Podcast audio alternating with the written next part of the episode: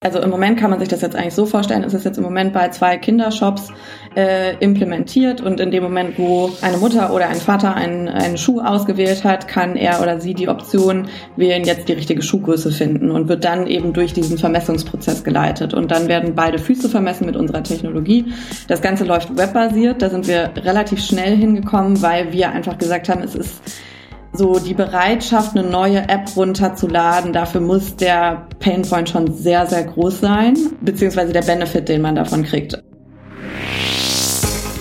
Willkommen beim Female February. Mein Name ist Fabian und ich freue mich, euch einen Monat lang voller inspirierender Stories von Gründerinnen und Unternehmerinnen aus Deutschland zu liefern. Der Female February wird präsentiert von Canva, deinem Design-Tool für alles rund um Content Creation. Canva hat auch für den Female February ein verlängertes Probeabo für die Pro-Version rausgegeben. Dazu findet ihr alles weitere in den Show Notes und es sind dann 45 statt 30 Tage. Viel Spaß bei diesem Interview.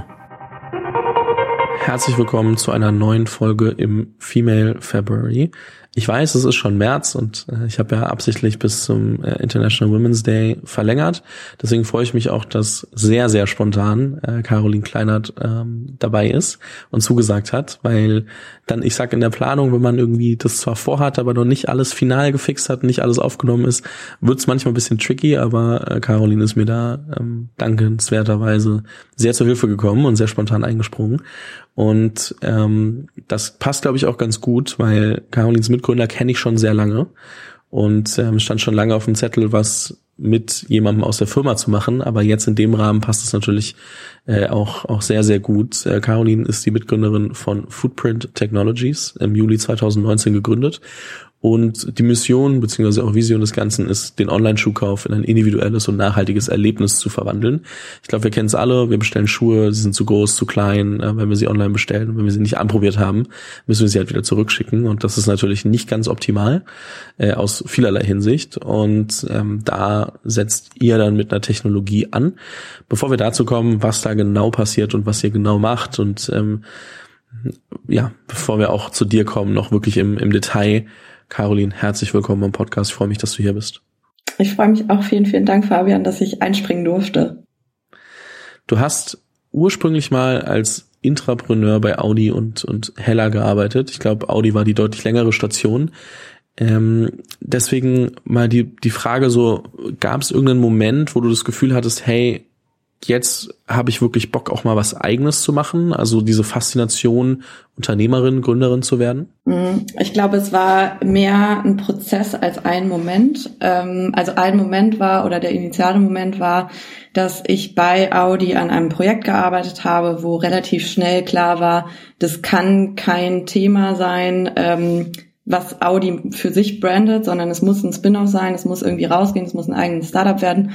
Und ähm, da waren wir damals in einem Team von vier Leuten und ähm, dann war eben irgendwann die Frage, okay, wer macht's? Und dann wurde ich halt vorgeschlagen. Und es war so ein Moment, wo ich damit ehrlich gesagt für mich noch überhaupt gar nicht gerechnet habe. Ich, und es war so eine Mischung aus bisschen so Schockzustand, weil, oh Gott, ich kann mir das noch gar nicht vorstellen, was bedeutet das eigentlich? Und auch so diese ganze Sicherheit aufzugeben, die ich halt im Konzern hatte. Ähm, plus aber auch, dass ich mich irgendwie wahnsinnig geehrt gefühlt habe und glaube ich dadurch so ein bisschen der Stein überhaupt ins Rollen gekommen ist. Ähm, ich glaube aber, dass ich zum damaligen Zeitpunkt eigentlich noch überhaupt der Situation gar nicht gewachsen war, gar nicht ready war, aber es ist halt eben dieser Denkprozess, ist, glaube ich, da so losgegangen. So was bedeutet das überhaupt, Gründerin zu sein? Ähm, jetzt auch einen Konzernjob eben an den Nagel zu hängen, der ja auch äh, fairerweise also eine hohe Sicherheit hatte und ein, ein sehr, also mehr als mehr als gutes Gehalt. Ähm, und ja, das hat sich dann so weiter fortgeführt, dass ich dann unbedingt eigentlich, also diese Idee hat dann tatsächlich auch nicht geklappt aus diversen Gründen. Ähm, ich bin dann bei Audi rausgegangen, weil ich mir nicht vorstellen hätte können, wieder zurückzugehen in den Konzern. Also ich war damals ja in der, dieser Innovationseinheit von Audi, ähm, der Audi Denkwerkstatt, und ich hätte mir nicht vorstellen können, jetzt wieder regulär nach Ingolstadt zu gehen und ähm, bin dann in einen Corporate Incubator gegangen, um dort eben dann weiter diese Idee zu verfolgen, ich möchte jetzt gründen und ähm, habe dann nach einem Team gesucht und einer Idee gesucht und habe dann aber nach einem halben Jahr irgendwie so gemerkt, ich hatte das Gefühl, dass ich so einfach diesem Gründer sein so hinterherrenne, ähm, zwanghaft, ähm, weil sich das, also weil ich glaube, dass es viele Faktoren gibt, die man nicht erzwingen kann. Also eine Idee zu finden, die passt, einen Markt zu finden, die passt und TeamkollegInnen zu finden, die auch passen, ähm, finde ich eine sehr, sehr schwierige Konstellation. Und ich glaube nicht, dass das was ist, was man so erzwingen kann. Und dann habe ich da ähm, eben aufgehört und habe auch erstmal dieses Thema Gründen für mich eigentlich an den Nagel gehangen, bin dann, ähm, habe dann ein Beratungsprojekt gemacht, ein Jahr lang, ähm, wo es so um Corporate Venture Building ging.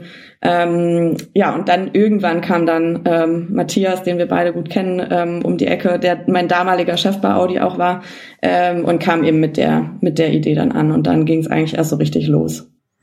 Okay, das heißt ähm, eigentlich schon recht also recht früh, aber während der Zeit bei Audi gemerkt, okay, ich habe eigentlich richtig Lust, dann irgendwie doch, ich sag jetzt mal krampfhafter versucht, das dann umzusetzen, dann gemerkt, okay, warte mal, wenn ich es versuche zu erzwingen, dann ist es vielleicht doch nicht der richtige Weg, dann losgelassen und auf einmal kam dann Matthias um die Ecke und ähm, natürlich ist es ein Prozess von von mehr als jetzt einem Monat, sondern also so soll es gar nicht klingen, aber es ist ja auch spannend, dass in dem Moment, wo man sagt, okay, komm, ich versuche das jetzt mal nicht so krass ähm, irgendwie zu erzwingen, dann loslässt, sich ein bisschen fallen lässt, was sich anders umschaut, dann diese Option um die Ecke kommt, wo man sagt, hey, da fühle ich mich wohl.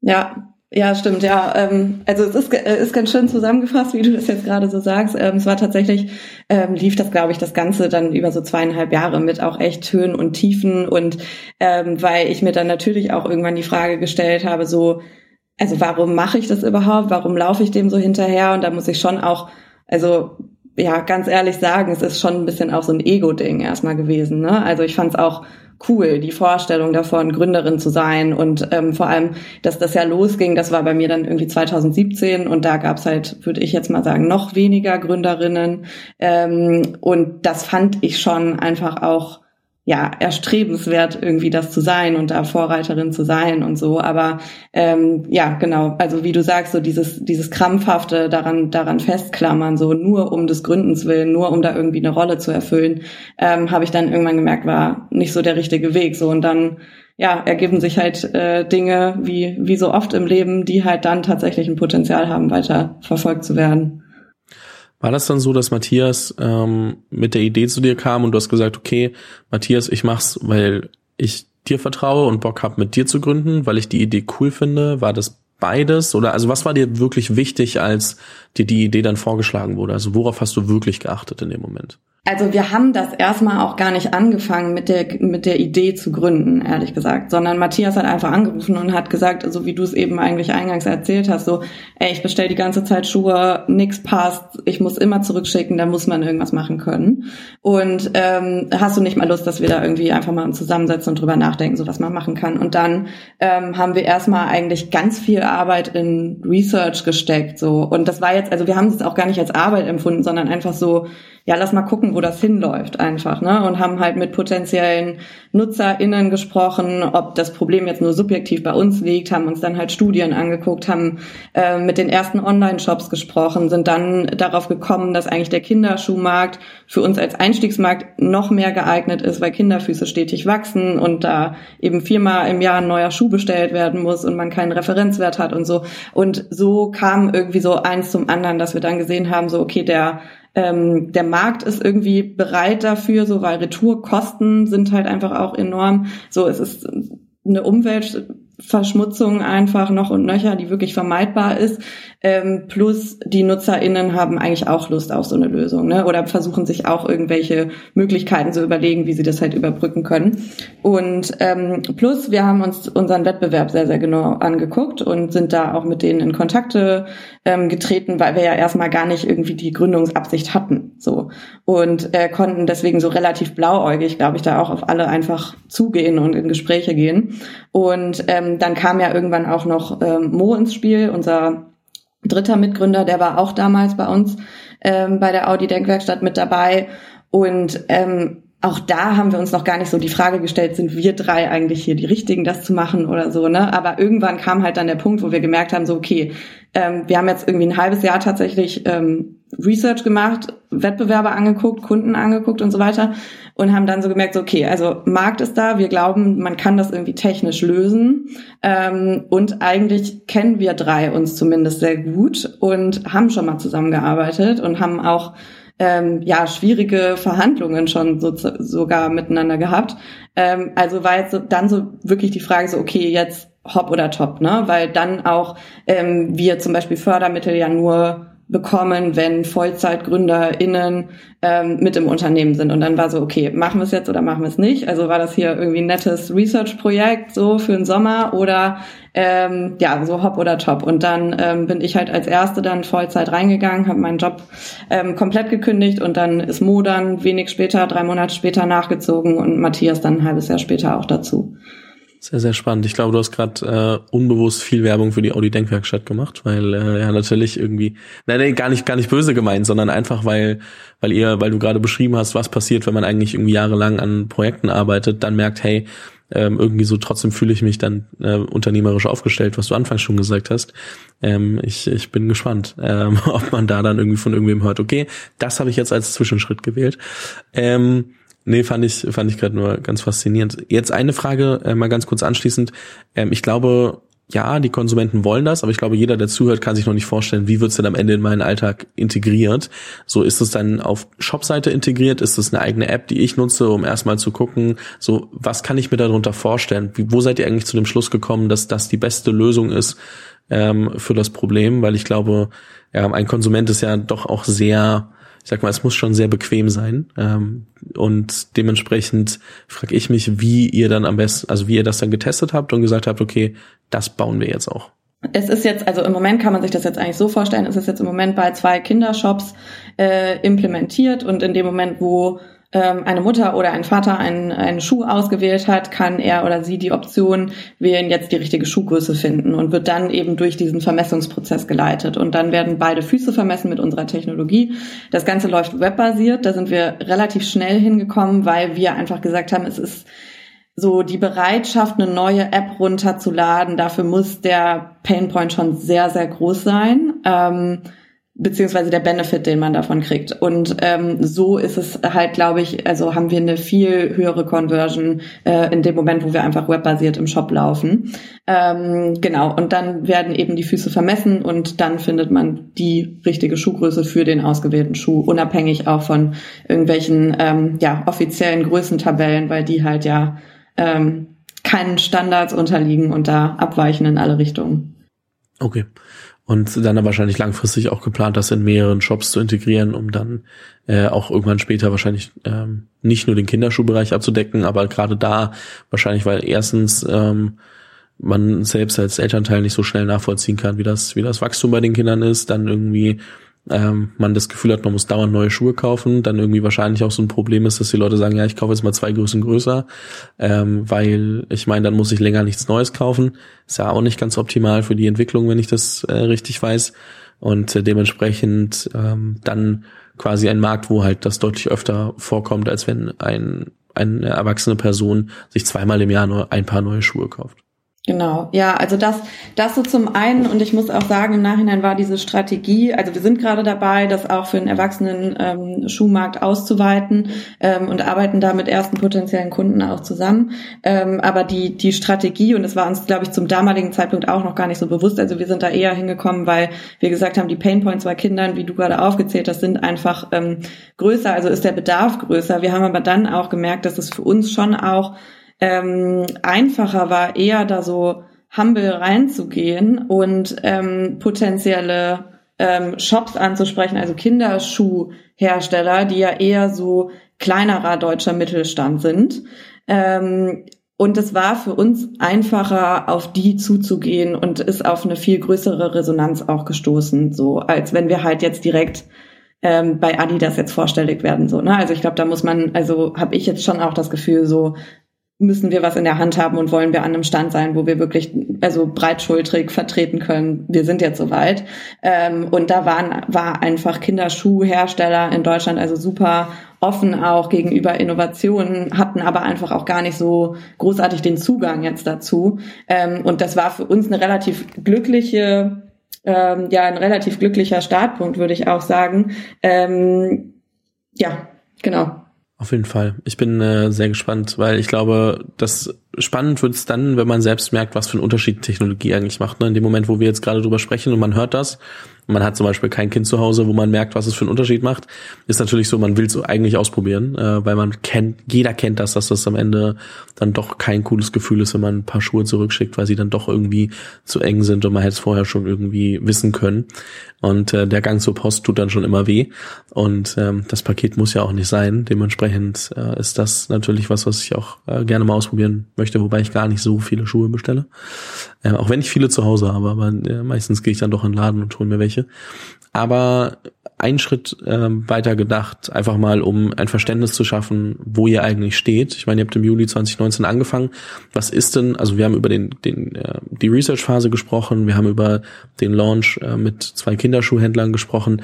Wo steht ihr denn aktuell? Ähm, also wie viele Leute arbeiten an dem Projekt? Ähm, welche Eckdaten und, und Fakten sollte man über euch wissen, ähm, um mal so ein bisschen einordnen zu können, äh, wo ihr gerade mit Footprint äh, eigentlich steht? Ja, genau. Also wir haben äh, zwei Finanzierungsrunden gemacht im letzten Jahr. Ähm, angefangen hat das Ganze also noch einen Schritt äh, vorher, dass wir ein Startup-Stipendium bekommen haben, das Berliner Startup-Stipendium. Ähm, das war super, weil uns das halt erstmal ermöglicht hat, auch ähm, ja, also das, das äh, läuft da so, dass bis zu drei GründerInnen ähm, 2000 Euro pro Monat bekommen für ein Jahr lang und da erstmal gefördert sind. Und das war für uns halt gut, weil wir gesagt haben, okay, davon ähm, können wir erstmal leben und können erstmal einfach uns jetzt Vollzeit auch ähm, dem widmen. Genau, haben dann zwei Finanzierungsrunden gemacht im letzten Jahr und ähm, sind jetzt inzwischen gewachsen auf, also mit uns GründerInnen ähm, eingerechnet zwölf MitarbeiterInnen und ähm, davon zwei Werkstudenten und der Rest fest. Ähm, und das ist ehrlich gesagt auch so was, was ja, also was für mich einfach krass ist, wenn ich da jetzt so drüber nachdenke, ähm, weil das was war, was ich mir eigentlich so immer mal gewünscht habe, so ein eigenes Team aufzubauen, wo es irgendwie allen auch gut geht, wo alle gerne im Unternehmen arbeiten und so. Ähm, und jetzt so auf einmal festzustellen, wenn man sich das so anguckt, so krass, wir sind jetzt da, ähm, das war für mich einfach ein super, super schöner Moment. Wenn du jetzt ein bisschen nach vorne schaust und äh, ich sag mal so ein bisschen Zeitreisen könntest, fünf Jahre nach vorne, sieben Jahre suchst du aus, wo, wo wollt ihr euch denn hin entwickeln? Also wie sieht denn eine Zukunft aus, ähm, die ihr euch gerne vorstellt, wo ihr sagt, hey, einmal für die Firma, aber auch natürlich mit dem Potenzial, was die Firma eigentlich alles verändern kann? Ja, also ähm, ich glaube, das Potenzial sehe ich einfach da, dass jetzt, ähm, desto länger ich mich mit dem Thema beschäftige, desto klarer wird für mich eigentlich, es ist in fünf Jahren, denke ich, werden wir alle so Schuhe bestellen. So, also es ist nicht die Frage ob, sondern es ist eigentlich die Frage so wie und wer kriegt es hin. So und ich glaube, da ist ähm, schon genügend Platz im Markt auch für mehrere Player. Wir sehen ein paar interessante Wettbewerber, ähm, auch die aus Skandinavien kommen. Ähm, ich glaube, da ist genügend Raum auf jeden Fall da, dass sich da mehrere durchsetzen. Ähm, und ja, also unsere Vision oder unser Ziel ist schon, dass wir da auch ähm, ganz vorne mit dabei sind, wenn es darum geht, eben Schuhe ähm, oder die richtigen Schuhgrößen einfach zu finden. Also ähm, wir sagen immer so, wir wollen so ein lebenslanger Begleiter werden, ähm, weil wir ja eben mit Kinderschuhen angefangen haben, ähm, lebenslanger Begleiter darin werden, einfach die richtigen und äh, passende und und irgendwann auch gefallene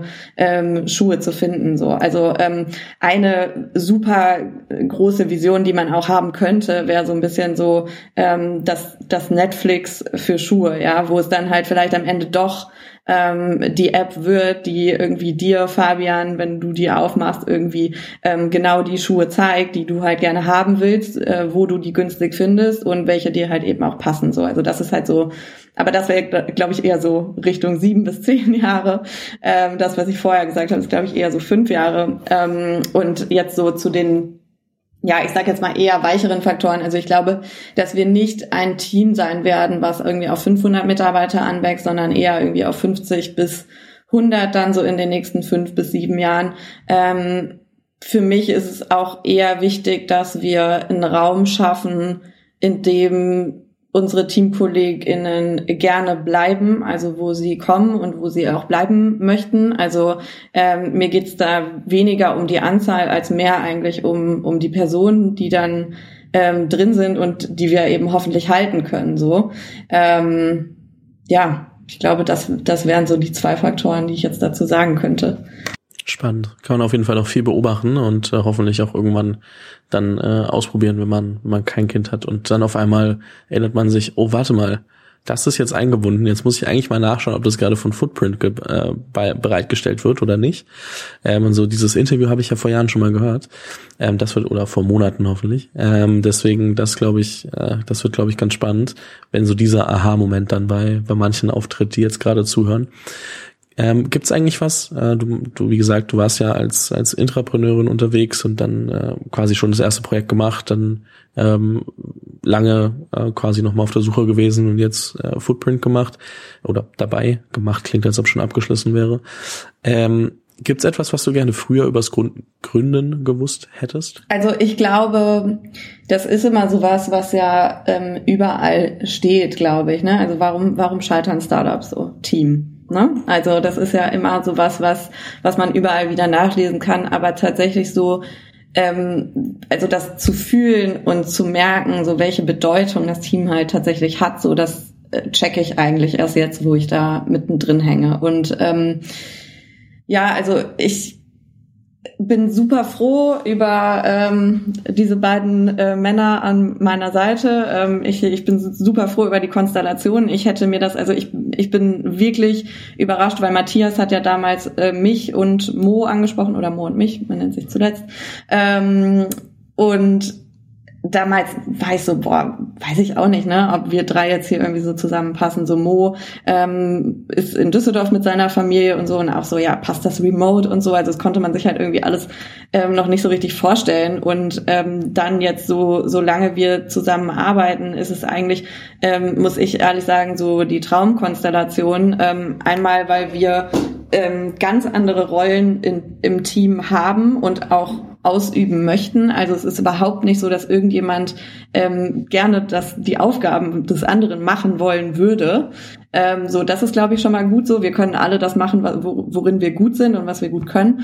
Ähm, und das andere ist, dass wir uns super gegenseitig den Rücken frei halten und auch, dass wir sehr, sehr ehrlich miteinander reden können. Und ich glaube, das ist sowas, ähm, was für mich eigentlich das Allerwichtigste ist, dass ich ein Team habe, wo ich offen sagen kann, wenn ähm, irgendwas auch nicht passt, so und ähm, wo man auch mal härter irgendwie in Gespräche reingehen kann mit einer harten Position und davon auch nicht ablassen kann. Und es ist auch dann manchmal also das tut manchmal weh, aber es ist halt super wichtig, dass man so ein gemeinsames Verständnis davon hat, es geht uns um die Sache, es geht uns um Footprint, es geht um das Projekt und es geht hier nicht um persönliche Befindlichkeiten. Das heißt nicht, dass man irgendwie ähm, nicht respektvoll miteinander umgehen sollte, aber das heißt, dass man durchaus härter diskutieren darf und es hat nichts damit zu tun, dass ich persönlich jemanden jetzt gerade angreife, sondern einfach nur, wir versuchen alle fürs Projekt das Beste rauszuholen. Und das ist, glaube ich, was,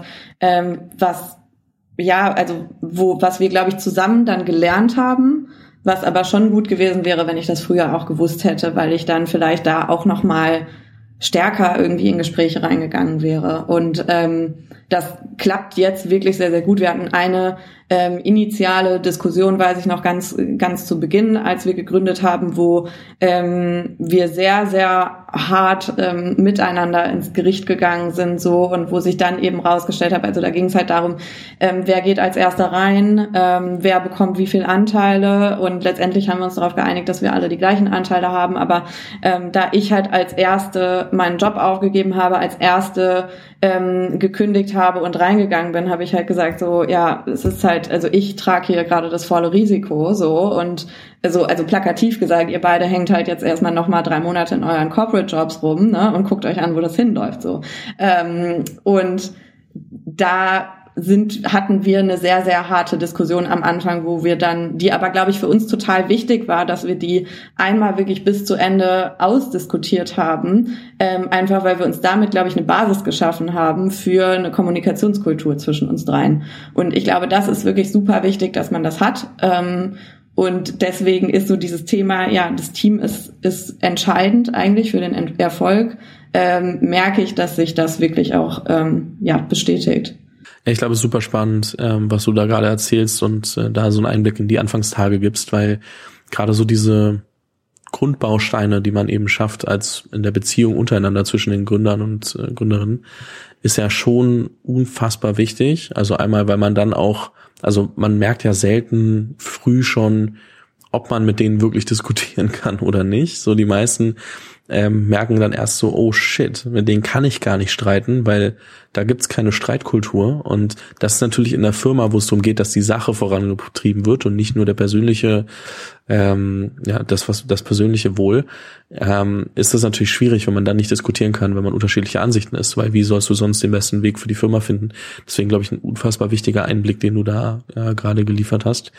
Ähm, ich würde natürlich nach noch, also gerne nach noch mehr Details zu dieser Diskussion fragen und wie das dann am Ende aufgelöst wurde, aber ich glaube, da wird es dann doch ein Tick too much.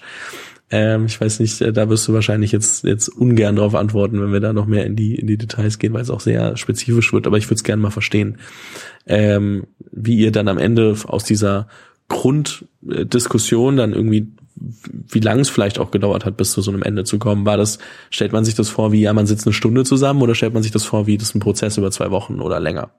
Ja, also es, es waren ein paar Tage dann tatsächlich so. Also ich ich glaube, ich habe das Thema halt aufgebracht und dann ähm, ja, gut, also war es halt erstmal auf dem Tisch. Ähm, es war hauptsächlich, also so viel kann ich hier glaube ich auch sagen, so zwischen zwischen Mo und mir und Matthias war eher so in der Vermittlerrolle, weil für ihn war zum zum damaligen Zeitpunkt klar, dass er halt erstmal ähm, überhaupt auch noch nicht reingeht, sondern vielleicht erst ein halbes Jahr oder ein Jahr später. Ähm, es hat ja dann tatsächlich doch gar nicht so lange gedauert, bis er nachgezogen hat, aber deswegen war er eher so in dieser in dieser Vermittlerrolle zwischen uns beiden und ähm, ja, es waren jetzt auch irgendwie keine schlimmen Streitigkeiten, aber wir haben gemerkt, dass wir uns gegenseitig einfach gar nicht ähm, verstehen können oder in die Position des jeweils anderen reinversetzen können. Und ähm, das, ja, also es fing dann, glaube ich, an irgendwie an einem, bei einem Mittagessen und dann äh, ging es weiter beim nächsten Tag ähm, beim Frühstück und ich weiß, dass wir da auch noch, ähm, glaube ich, dann zum Anwalt gefahren sind, weil es ging dann um, um Shareholder-Verträge und dann in den Shareholder-Verträgen, da steht ja dann auch, also da, da steht ja dann alles drin auch, ne? Also bis, also geht's ja dann, da wird ja alles geregelt bis auf den zum Todesfall hinaus, so, ne? Also ich meine, das, das wirbelt dann, glaube ich, auch noch mal ähm, so ein bisschen alles auf, äh, was da noch mit drin steckt. Ähm, und dann, also ich glaube, in Summe waren das so drei Tage wo das Thema immer mal wieder aufkam. Und dann gab es so eine äh, finale Diskussion, glaube ich, irgendwie beim Abendessen, wo wir beim Abendessen zusammensaßen hier ähm, beim Libanesen in Mitte. Und ähm, dann konnte ich irgendwann nicht mehr und habe gesagt, so ich gehe jetzt erstmal eine rauchen und bin raus. Und obwohl ich eigentlich gar nicht so viel rauche, habe ich mir erstmal Zigaretten am Späti geholt und war so, boah, okay, ich kann jetzt nicht mehr. Ähm, und Mo und Matthias sind dann sitzen geblieben und dann bin ich halt irgendwann dann so zehn Minuten später wieder rein und ähm, dann war so, okay, gut, also jetzt, wir lassen jetzt mal sacken so und ähm, ja, lassen das jetzt erstmal ruhen. Und dann war aber eigentlich so für mich auch klar, oder was ich dann halt irgendwie so in diesen drei Tagen gemerkt habe, war, ähm, dass es so ist, ich finde einen guten Abschluss. Also es ist nicht so, dass wir jetzt total im Streit auseinandergehen. Und es war auch nie, es ist nie irgendwie böse geworden. Es war einfach so, wir konnten uns gegenseitig nicht so richtig verstehen, was die Beweggründe sind, was die Sorgen sind, was, ähm, was das persönliche Risiko irgendwie für jemanden auch ausmacht und so. Und ich glaube, das war halt irgendwie eine total wichtige Erkenntnis, so festzustellen, dass ähm, ein Risikoempfinden ist glaube ich, was sehr Subjektives. So, also ich empfinde ein ganz anderes Risiko als du vielleicht in, in verschiedenen, also verschiedensten Sachen. Ne? Ähm, und ich glaube, das war halt so eine wichtige Erkenntnis und dass wir so gemerkt haben, okay, wir können uns hier abends echt ähm, ja heiß diskutieren und kommen aber am nächsten Morgen zusammen und ja, reden ganz normal, sitzen beim Anwalt, reden über die Verträge und es geht weiterhin um die Sache so, ne? Ähm, und ja, also wie gesagt, es, ist, es war nie irgendwie böses Blut oder so, es war einfach nur, ähm, ja, ich glaube, ein, Verständnisproblem und was wir dann halt am Ende ähm, haben wir auch eine Lösung gefunden, die für alle drei ähm, super funktioniert und ich bin also ja, wie gesagt, froh, dass wir es damals halt einmal so so ausgetragen haben. Sehr, sehr spannend. Ähm ich glaube, da ist für viele, die sich in einer Gründungsphase befinden, was mit dabei, weil ich meine, wie gesagt, man muss halt nun mal harte Gespräche haben, um eben gemeinsam voranschreiten zu können und nicht, dass man sich weil man sich vorab nicht abstimmt, dann äh, rennt man halt doch in unterschiedliche Richtungen und dementsprechend äh, muss man das immer wieder diskutieren. Deswegen glaube ich ein super wichtiger Punkt. Du hast ähm, über das Interview oder das Gespräch hinweg allgemein immer mal wieder angesprochen, wo du Leute äh, kennengelernt hattest, wie ihr wieder zusammengekommen seid. Deswegen einmal ähm, ja, die Einleitung für die Community Corner powered by LinkedIn mit der Frage, welche Rolle spielt denn eigentlich Netzwerk für dich als Gründerin? Und ähm, wo wo braucht man, wo brauchst du das vielleicht und äh, wo vielleicht auch weniger?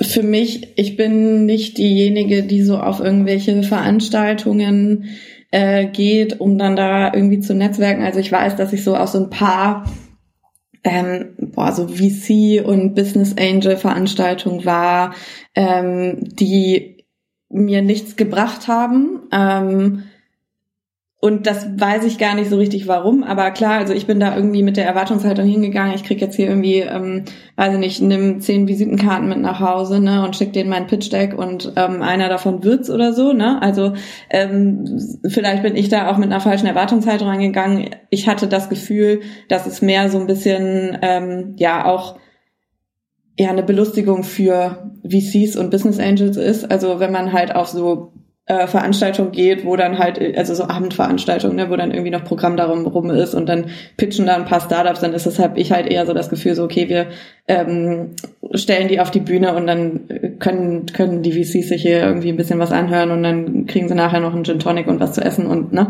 also so. Ähm, das so und von solchen Veranstaltungen bin ich überhaupt gar kein Fan. Ähm, ich glaube, also für mich hat Netzwerk immer dann funktioniert, wenn ich das nicht als solches gesehen habe. Also wenn ich ähm, irgendwo hingegangen bin aus einer intrinsischen Situation heraus oder Motivation heraus, ähm, weil mich das Thema total interessiert hat, so oder weil ich einfach gerne an diesem Ort bin oder weil ich äh, ein paar Menschen kenne, die ich mag, die dort sind, so und dadurch ähm, habe ich an ganz verschiedenen Orten, wo ich es auch vorher eigentlich nicht gedacht hätte oder wo ich vorher nicht nicht hingegangen bin mit der Erwartungshaltung, ich möchte mich jetzt hier mit anderen Gründerinnen vernetzen oder ich möchte irgendwie einen potenziellen Investor oder Investorin kennenlernen, sondern ähm, wo ich eigentlich mit einem ja, mit einer anderen Intention irgendwie hingegangen bin. So immer dann hat es für mich eigentlich total gut funktioniert, weil es dann Kontakte sind, die auf eine ganz natürliche Weise entstehen. Also so wie man halt, also plakativ gesagt, wie man halt auch irgendwie neue Freunde und Freundinnen kennenlernt, ja. Also ähm, und das funktioniert für mich gut und da spielt halt für mich auch eine Rolle. Und da glaube ich auch, dass diese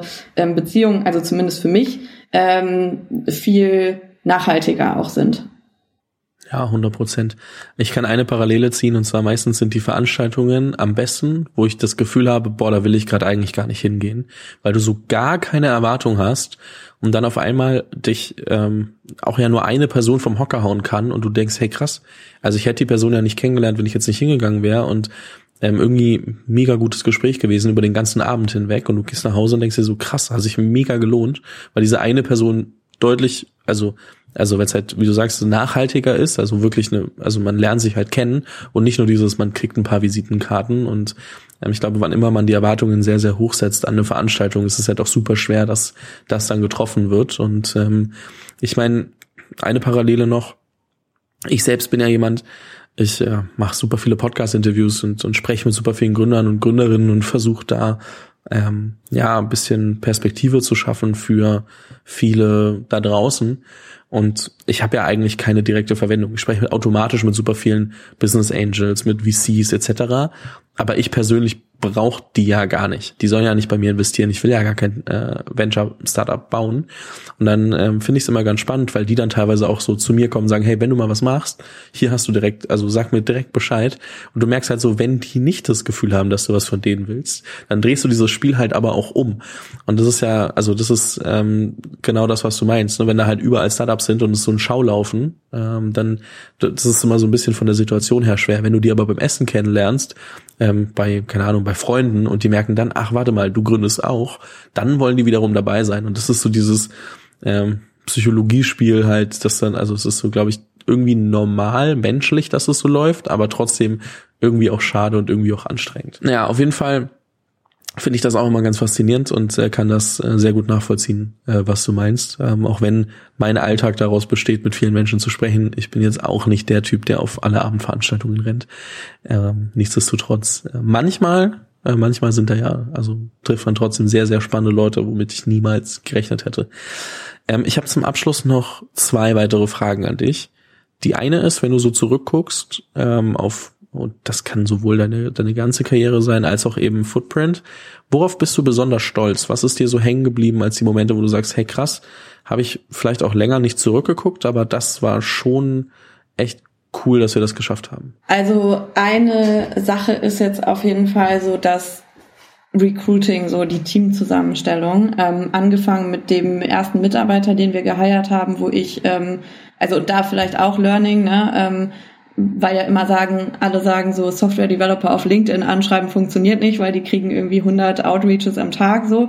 Ähm, kann doch funktionieren. Also ich habe darüber, ähm, haben wir unseren ersten ähm, Computer Vision Engineer eingestellt und gefunden und ähm, ja, da habe ich 20 Leute angeschrieben, weil 20 darf man am Tag anschreiben bei LinkedIn, ohne dass man ein Pro-Profil hat. So und er war halt einer davon und hat ähm, darauf reagiert und wir hatten ein paar super nette Gespräche und ähm, da haben wir es halt irgendwie geschafft, ihn von uns und von der Idee zu überzeugen. Und ähm, er hat dann bei uns angefangen.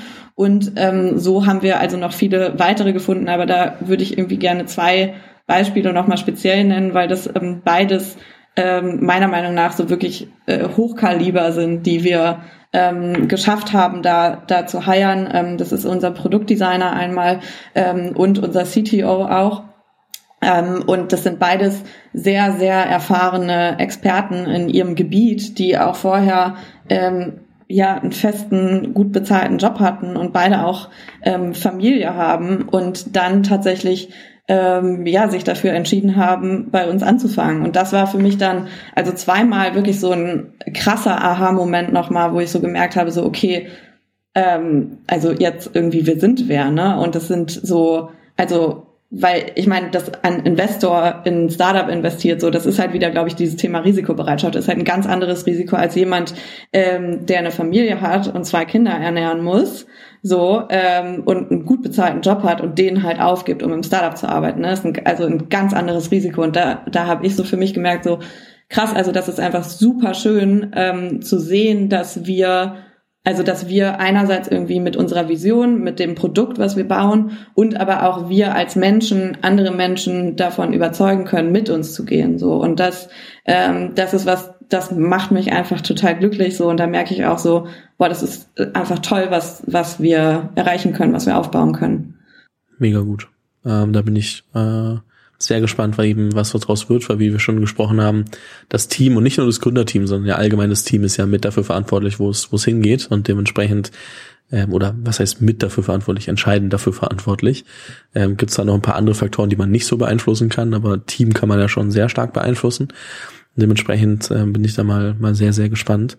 Wenn jetzt jemand zu dir kommt, egal ob ehemalige Kollegen oder auch allgemein junge Leute und sagen, hey Caroline, du, ich will auf jeden Fall auch eine Firma gründen.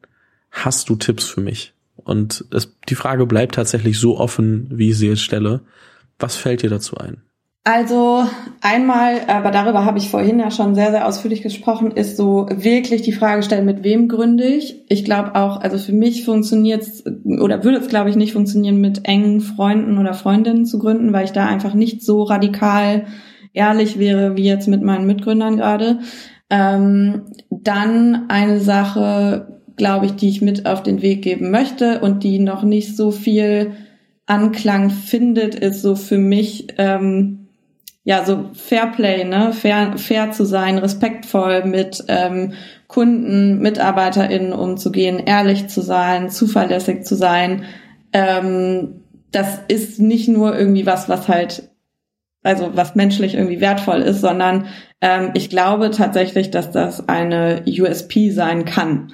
So in dem Sinne, dass man einfach nachhaltige Geschäftsbeziehungen aufbaut zu Geschäftspartnern, so weil das ist was, ähm, das hatte, habe ich mir immer so gedacht, dass ich halt so agieren möchte, aber ich sehe halt jetzt, dass sich das wirklich ähm, niederschlägt in den ähm, ja, Bekanntschaften, die wir machen, in den Kontakten, die wir bekommen zu potenziellen Kunden, also Partnershops und auch Herstellern. So, also da einfach wirklich ähm, ja, ehrlich zu sein, einfach auch ehrlich zu sagen, wo man steht. Also ich glaube, das ist auch immer so was, was, was ich total wichtig finde auf jeden Fall. Also ich meine, es gibt halt diesen Satz, so fake it till you make it, aber und klar, man muss auch in gewisser Weise irgendwie eine Geschichte erzählen, an die ähm, Menschen glauben oder eine Vision haben, an die die Menschen glauben. Aber ich glaube, auf der anderen Seite ist es auch genauso wichtig, ähm, wirklich ehrlich mit sich selber und mit, mit seinen Partnern zu sein und zu sagen, so, wir stehen gerade da und da, wir wissen, das und das sind unsere ähm, so offenen Punkte. Wir wissen, da haben wir noch Nachholbedarf, daran müssen wir arbeiten, das kriegen wir aber hin bis dann und dann. So, und dann auch zu liefern, so. Und wenn man nicht liefern kann, dann auch zu sagen, so, wir haben es nicht geschafft so, es ist technisch komplizierter, als wir uns das vorgestellt haben und dann da halt auch wieder ehrlich zu sein, weil dadurch ähm, schafft man halt Vertrauen auf der anderen Seite. Und es ist sowas, das ist für uns vielleicht in, in zwischenmenschlichen Beziehungen, ne, in Freundschaften, so in Partnerschaften ist es halt was, was total logisch ist, dass wir so agieren, aber ich glaube, das ist was, was in der ähm, Geschäftswelt und auch in der, vor allem in der Startup-Welt halt eigentlich nicht so gängig ist, so. Und ähm, ich glaube aber inzwischen wirklich sehr, sehr fest daran, dass das ähm, für uns schon auch der Schlüssel zum Erfolg sein kann, wenn wir ähm, weiterhin so agieren und so, so voranschreiten.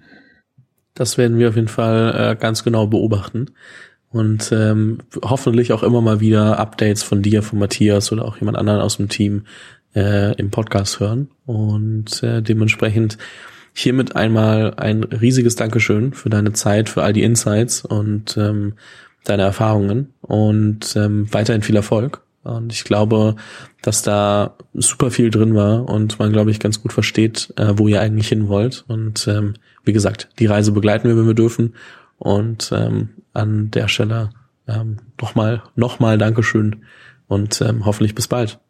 Vielen Dank, Fabian. Hat sehr viel Spaß gemacht und es ist äh, krass, wie schnell die Zeit rumgeht. Also vielen Dank und einen schönen Tag.